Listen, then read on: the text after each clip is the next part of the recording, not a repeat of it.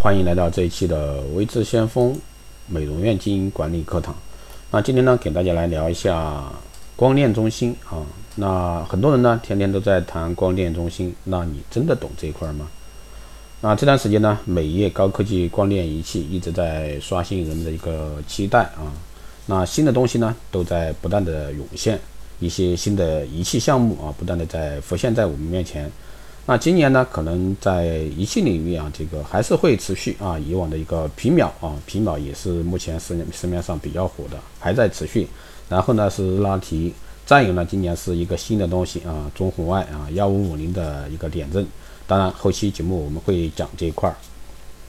那现在的一个皮秒激光也是空前火热啊，一直还从去年开始就一直火到现在，那这个热度呢还没有还在持续。那其实大家在玩光电仪器呢，也玩的不亦乐乎，都信誓旦旦的说要打造一个光电中心。但是大家真的啊懂光电中心吗？其实呢，关于光电中心的概念以及运营配置呢，那我们在这一块啊，之前有给大家去聊过这方面一些看法。那我认为呢，光电中心和皮肤管理中心是应该要放到一起的。但是呢，光电中心还在皮肤管理中心的基础之上。为什么这样说呢？首先呢，我们说光电啊，光就是强光、激光，包括远红外光、可见光、不可见光，都会归到光电理论里面。因为这些光作用于人体身上呢，会产生不同的疗效和结果。那电呢，首先我们认为是涉及到人体触动的电流。那我们现在所说的一些微电流，包括射频啊，都是属于电。其实我们在光电的转型过程当中，啊，很多年也在做这些技术啊，激光、强光、超声、射频。其实光电无非就在这整个技术当中的千变万化，那每家呢都有每家的一个特点和优势。那对于光电中心，可能大家觉得这个中心要配置啊高大上的设备或者说高科技的设备，但是我们面对不同人群的时候，可能就要有不同的一些方法。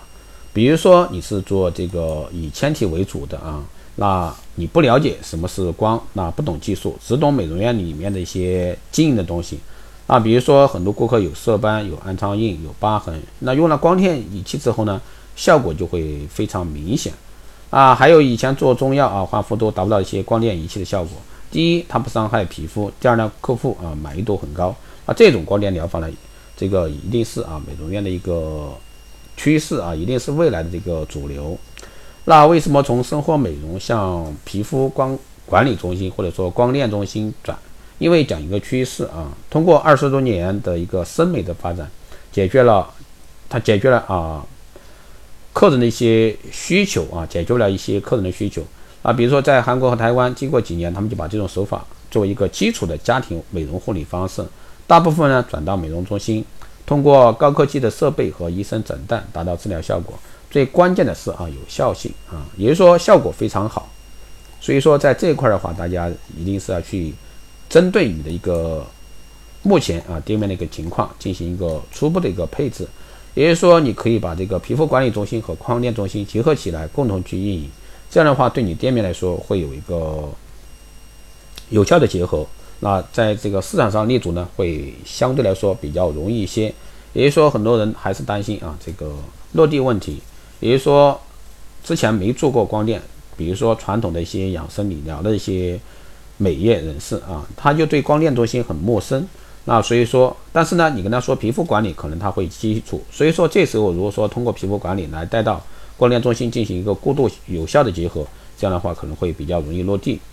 但是呢，现在这个市场啊，这个发展的非常迅猛，那分为三波啊，一种是皮肤管理目前已经管做到一个市场的基础啊，也就是说门槛还是很低，谁都可以进入，所以说这一块的话，作为近两年啊，这个可能还会存续一段时间。那到明年呢，可能就会慢慢、慢、慢慢的销声匿迹。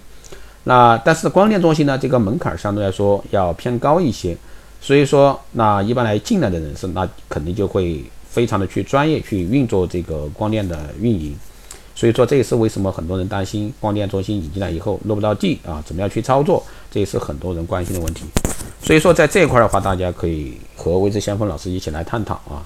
当然，你们也可以在后台私信啊，加微信二八二四七八六七幺三二八二四七八六七幺三，备注电台听众，可以快速通过。因为每天加的人很多，所以说一定要备注一下。那关于这个更多的问题呢，你可以关注新浪微博“微知先锋”获取更多资讯。